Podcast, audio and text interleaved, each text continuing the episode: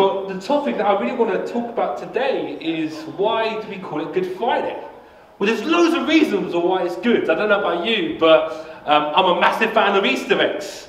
It's a good thing. It's a good thing about Easter. I love lamb. Roast lamb, what a good thing it is about the season, right? Um, hot cross buns. Oh boy, is that good? It is a good thing. However, when we look at the Christian story, we're remembering a time of the crucifixion. We're remembering a time where we're, we're talking about Jesus going through the most gruesome possible death.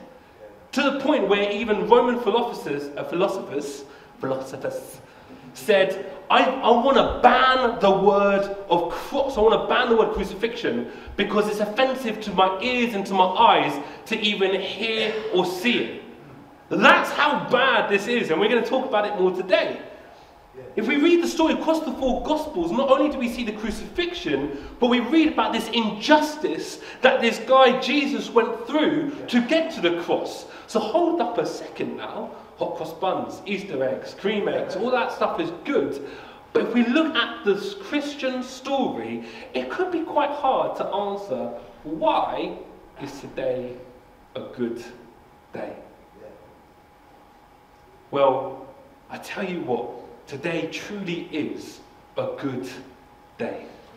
And what we're going to do today is we're going to look at three different um, categories of people throughout the whole kind of crucifixion story to just unpack why we call today Good Friday. So I hope you have fun on this journey. I'm certainly going to have fun. Right, let's let's go on to our first topic of three, the first point of three. As I said at the beginning, I am going through and I'm trying to help us understand why today is good. Why is it called Good Friday? Well, the first group that is good for is the disciples. It's the disciples. Now, what we know from the biblical story is that Jesus was with 12 disciples that he was teaching and nurturing so that they would continue the message after Jesus went. That's why they called him rabbi, teacher. So he would teach them, nudge them, and then they would go on to teach others. Of discipling in that time was literally doing life with them, live with them, eat with them, sleep in the same place, chat with them, laugh with them. Literally doing life, all of what that is, for three years straight. That's a pretty long time. Three years just doing complete life with one another.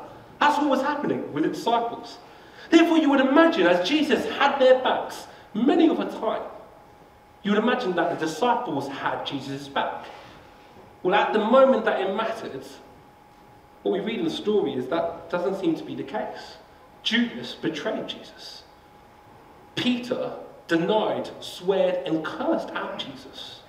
The rest of the disciples fled with fear of what was going on. Picture the moment.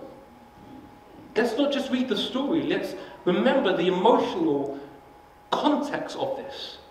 Their Savior, their Rabbi, they're looking out onto Golgotha and they see him pinned to the cross. From wherever they are, bar Judas, wherever they are, they look and they see Jesus, their teacher, the one that they followed for three years, pinned to the cross. Put yourself in their shoes emotionally. Put yourself in their shoes into the moment we are in their story. How can I say that today is a good day? Well, the reality is, what was happening in that moment, what was happening on the cross, is their Saviour was broken for the fulfillment of what he had been saying throughout his whole three years.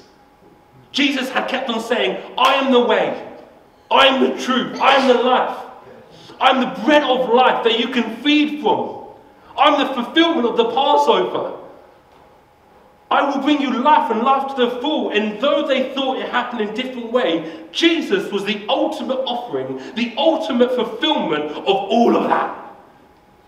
That Jesus, right at the moment that they saw their Savior pinned to the cross, the disciples didn't know it, but Jesus was making the way in for all that he was saying before.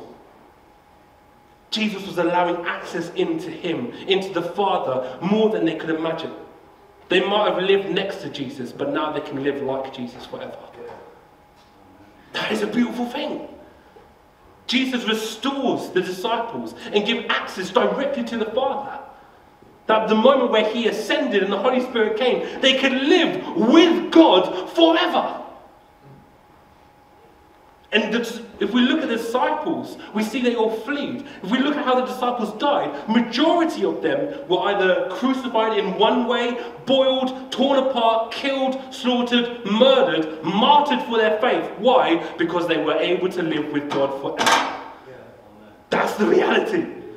Jesus didn't leave his relationship with them on the cross. He went on the cross to restore the relationship forever with him. That's why we can call today good. Peter even writes it in his letter, 1 Peter 2. He committed no sin, neither was deceit found in his mouth. When he was reviled, he did not revile in return. When he suffered, he did not threaten, but continued entrusting himself to him who judges justly. He himself bore our sins in his body on the tree, that we might die to sin and live to righteousness. By his wounds you have been healed. For you were straying like sheep, but now return to the shepherd and overseer of our souls. Today truly is a good day. Because you might be like one of the disciples. You might be in the same seat. Some of us have, might have walked with Christ, might have grown up in the church, might have grown up knowing Christianity. But when it gets tough, we run away, we walk away, we flee. We say, Forget you, Jesus. Some of us might even curse him out and swear against him. Well, guess what? This is good news today because Jesus' sacrifice on the cross has allowed us to come home, however and whenever, through Him. That even if I walk away, He is close by to draw me back home. And as He was resurrected to new life, He has brought new life for all of us, fresh again today. That even if I was to fall into sin, Jesus' body, blood, crucifixion has covered me as all, and I live in the resurrected life of Christ. That is a good thing to remember today. And so, if you're in that category at the end, I'd love to pray for you. I'd love to pray for you in that way. So that's the disciples. Okay, we're going to take a pause there. You'll be thankful to know. Um, and we're going to do our next game. Okay, let's go on to our next person. If I can find a way of doing so. let's go to the next one. Why is Good Friday good? Well, another person that we can look at the story is the centurion. Let me quickly read out for context um, about the centurion. It says in Matthew 27 Now from the sixth hour there was a darkness over all the land until the ninth hour. And about the ninth hour, Jesus cried out with a loud voice, saying, Eli, Eli, lama sabachthani. That is, my God, my God, why have you forsaken me? And some of the bystanders hearing it said, This man is called Elijah. One of them at once ran, took a sponge, filled it with sour wine, put it on a reed, and gave it to him to drink. But the other said, Let wait. Let us see whether Elijah will come to save him. Jesus cried out again with a loud voice and yielded up his spirit. And behold, the curtain of the temple was torn in two, from top to bottom. And the earth shook, and the rocks were split. The tombs also were opened, and many bodies of the saints who had fallen asleep were raised. And coming out of the tombs after his resurrection, they went into the holy city and appeared to many. When the centurion and those who were with him kept watching over Jesus, saw the earthquake and what took place, they were filled with awe and said, Truly, this was the Son of God. It's really interesting this character was actually captured in the gospel story. Because the centurion would have been an enemy to those who were writing it. Because He was Roman, which they were obviously oppressing the Jewish people at the time. He probably was quite atheist um, to the kind of Jewish gods. He would probably followed their own kind of complex god system of worshipping gods named after planets that we know of today. So, Roman centurion, he was probably in about middle office, looking after 80 to 100 people to kind of look after them, and he would have also been part of the kind of army that would have looked after and looked over all of the capital punishments that occur. So it's really interesting that he's captured because this person, this character, is quite the enemy to those who are writing it. He would have seen countless of crucifixions occur. He would have seen loads of crucifixions occur. Different types, different styles. But this one seemed different to him. The way, the style, the whole atmosphere. He would have heard all the crying going on, all the jeering going on, all the agony of pain. He would have seen how Jesus was treated. He would have seen kind of the comments made to Jesus. He would have heard the crying out of Jesus at the moment of death. He would also have heard the earthquake that occurred. He would have heard later about the kind of the curtain tearing into two from the temple and heard about these bodies raising back to life. The centurion who had would have seen countless upon countless, oversaw countless upon countless crucifixions. This one stuck out to him enough that he would make a declaration that he wouldn't have imagined of saying. He made a declaration, looked at Jesus, looked at what occurred, and made a statement. After examining the situation, after witnessing something different, he said, Truly, this man, this man was the Son of God. He would have read the inscription above Jesus' cross where it says King of the Jews, and his statement is to say, This is who he was. He was the Son of God. Now, again, the question comes how can you say that this is good? Well, it turned to be a good day for the centurion as the realization of Jesus being the Son of God became a revelation that would not just impact his day, but would impact his destiny. This revelation that Jesus was who he said he was came into fruition. That no longer was this statement something that he would casually make, but a statement from the heart to say that his destiny forever would change. It's the same for us today.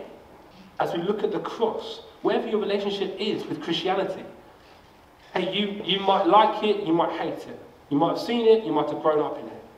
You might detest it. Hey, you might be an atheist to it.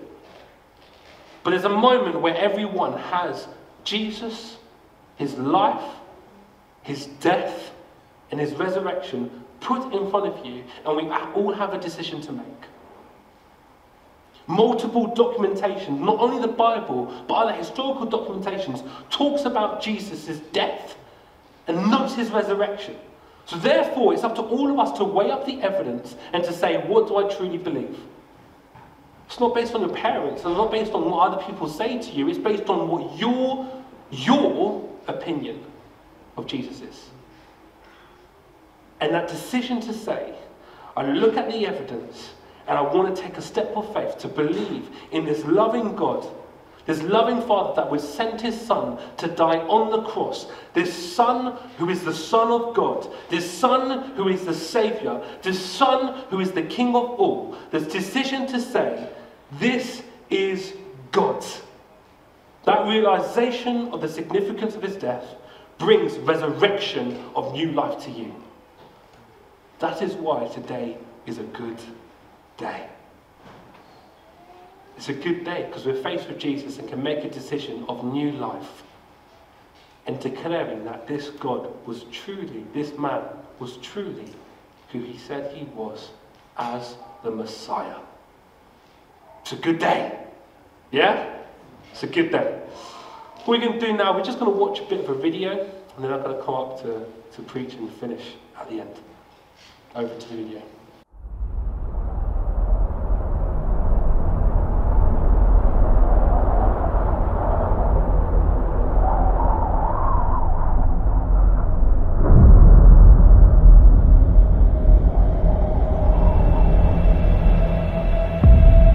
It was Friday afternoon, and Jesus is dead. His brutalized body hanging without life on a cross dropped into a hole in the dirt.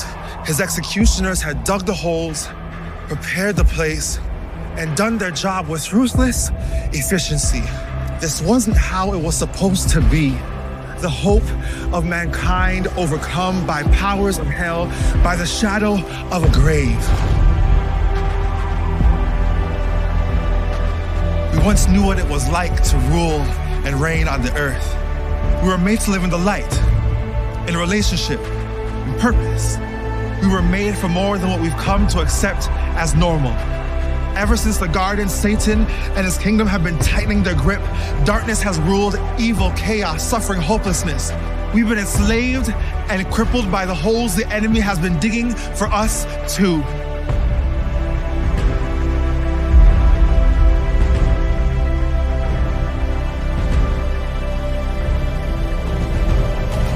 But instead of killing the Messiah, the cross became a catalyst for salvation.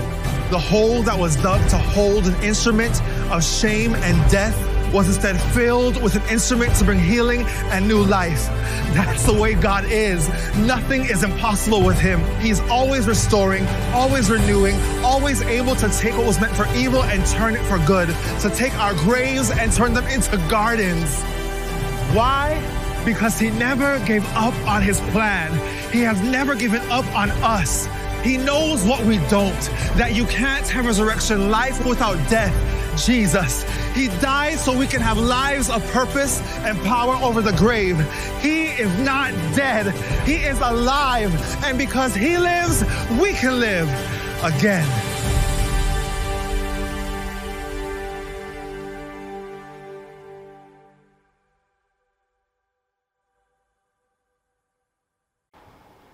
Wow. I love that spoken word. Let's go on to our last topic. Why is Good Friday good? Well, we can understand this a bit better when we look at the criminal. what we read in all the Gospels, but in Luke in particular, we, we know Jesus wasn't crucified by himself. In fact, what is noted is that he was crucified with two other people. And I'm just going to read Luke just to give context for that as well. Luke 23. Two others who were criminals were led away to be put to death with him. When they came to the place that is called the skull, they were crucified. They, there they crucified him and the criminals, and one of his right and one of his left. Jesus said, Father, forgive them, for they know not what they do. And he cast lots to divide his garments. And the people stood by watching, but the rulers scoffed at him, saying, He saved others, let him save himself. If he is Christ of God, he is chosen one. The soldiers also mocked him, coming up and offering him sour wine, saying, If you are the king of the Jews, save yourself. There was also an inscription over him, This is the king of the Jews. One of the criminals who were hanged railed at him, saying, Are you not the Christ? Save yourself and us. But the other rebuked him, saying, Do you not fear God? Because you are under the same sentence of condemnation. And we indeed justly for we are receiving the due reward of our deeds. But this man has done nothing wrong. And he said, Jesus, remember me when you come into your kingdom. And he said to him, Truly I say to you, today you'll be with me in paradise. Okay. Just need to give context here to kind of really call out the significance of this. Um, in that time, capital punishment from the Romans was done in many ways. There are loads of different ways of doing capital punishment, and majority of them were kind of quick deaths, semi-painless in that way because it was quick, and completely away from public view. Crucifixion was none of those. Crucifixion was long.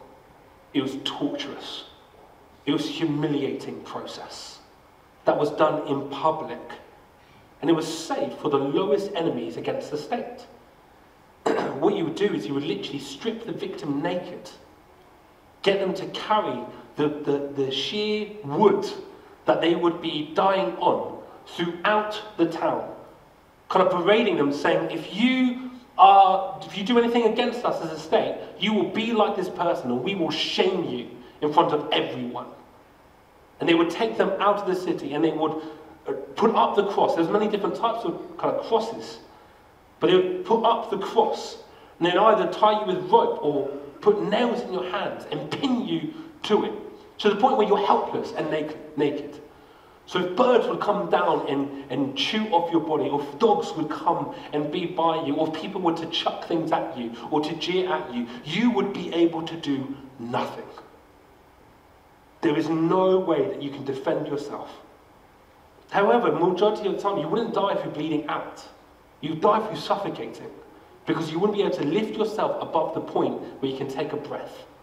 It's really important we understand what crucifixion is and the way that it's done. There's a way to make sure that this form of punishment, you shouldn't do acts of, um, of crime similar to those who were crucified, because otherwise the same punishment will be put on you. Jesus' form of punishment that the Jewish leaders got the crowd to chant, that the people in charge of the court said, Do you really think that he deserves crucifixion? And the crowd was saying, Yeah, crucify him, crucify him. The Jewish leaders declared it. That's what Jesus went through. Which, by the way, is against the Jewish law in Deuteronomy 21. Like, just for context, crucifixion was against the Jewish law. But yet the Jewish leaders wanted to crucify Jesus. Just to paint it very clearly. Therefore, you have these two criminals who were deemed by the law at that time as the lowest enemies of state. One on one side, one on the other. Picture the context. You have one hanging, saying, Oi, you! Oi, Jesus fella! Help us out here! Save us! In, in the midst of his crying of agony and pain, he's calling out to Jesus, Come on then! Do, do what your name says and save us! And, and the other one, again, in between the agony and pain. Don't imagine it was quiet, by the way. It wasn't quiet. It was agony and pain and cries in that way. The other one goes, hush it. Look, we, we deserve to be here. We, we should be on the cross here, not him. And he would have heard everything that was going on. He would have heard Jesus say, Father, forgive them, for they do not know what they're doing. He would have heard all the things that Jesus went through. He would have been, he would probably heard more than anyone else. He would have heard more than a centurion, because he's literally next to Jesus, pinned there. And he would have heard it all. And he would have had one moment in, in his final breaths of life and would have gone, I am lost and I'm broken. And yet this man has just said, Father, forgive them. Well, I need forgiveness. I don't know what else to do. And so he calls out to the only one that could potentially forgive him. This, this low life criminal decided to say to the only one who he saw, he thought could forgive him for what he'd done. And he just said, Look, just forgive me, remember me. Please forgive me. In his final moments, he was looking for restoration. Now, I don't know about you, but I was thinking of this when I was praying over these words. And I don't know what was going through his head, but I wonder whether he thought that Jesus wouldn't have said anything, actually.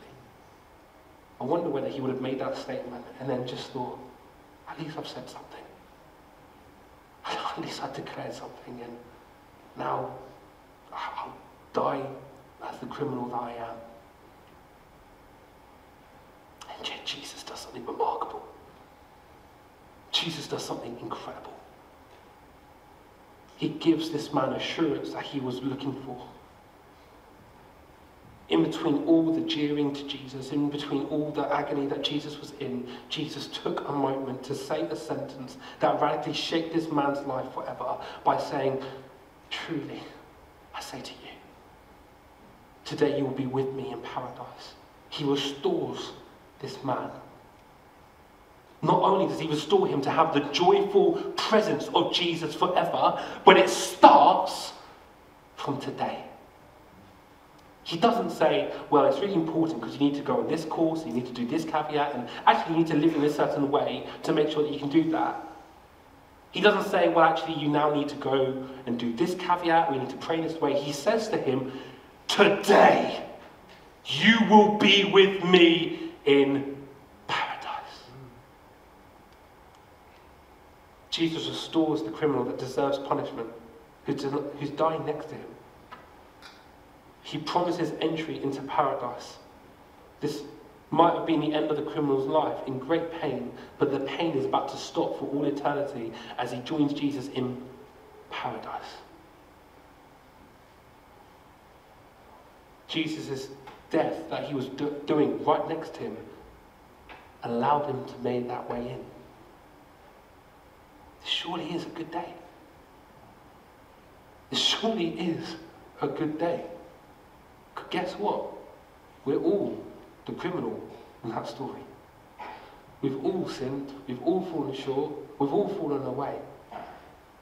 And yet, Jesus' death, that sacrifice on the cross, was the moment where Jesus could say to all of us, hey, if you believe in me, if you've asked for forgiveness, truly I tell you, you will be with me in paradise. And guess what? Paradise doesn't start when I die.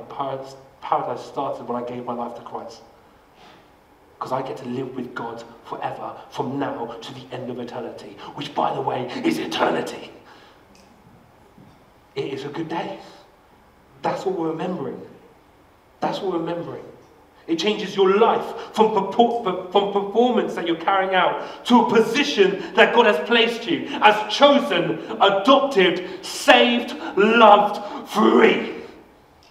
That's what's happened. It's a good day. It's not a day for us to be somber about. It's not a day for us to kind of come, come in into church and maybe in semi traditional ways just be somber about it. It's a day that we get to celebrate and be joyful and to remember that Jesus has paid the price. That's what today is. That's what today is. That's what today is. And it's an easy decision, it's an easy way in just asking for forgiveness and saying, Jesus, I put my sin, I put my life on the cross that you died on so that I could be alive and free forever.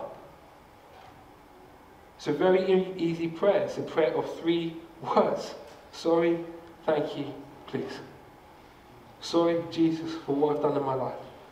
Thank you that I get to live with you and for you forever. And please help me, Holy Spirit, to do that. Do you want to stand with me? Let's just stand together.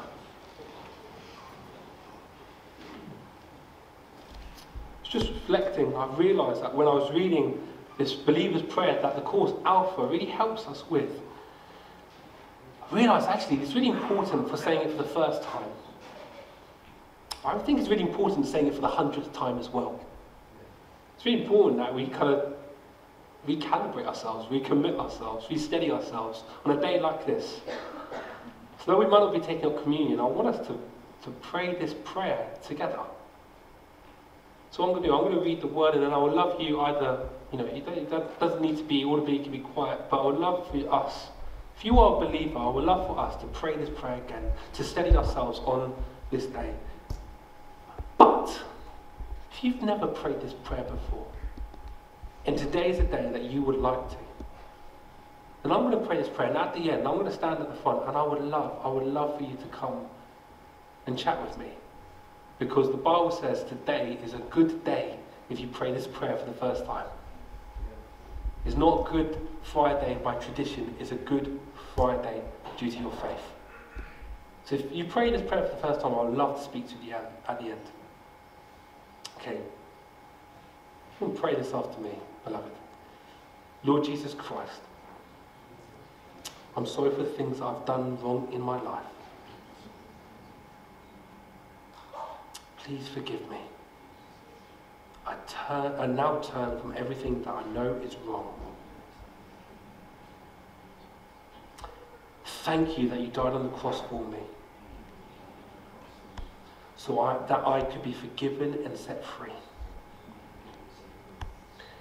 Thank you that you offer me forgiveness and the gift of your Spirit. I now receive that gift. Please come into my life by your Holy Spirit to be with me forever. Thank you, Lord Jesus. Amen. And let me pray. Heavenly Father, we take a moment today to remember what you've done on the cross. That gruesome, humiliating death. You being the perfect sacrifice that allowed us a way in and a way home to you. Father, I thank you that we get to praise you and be joyful in it. To celebrate a new life, a new freedom that comes in Christ. And I pray that we would live as sons and daughters of the living God because you have made the way in. In your holy name, Amen.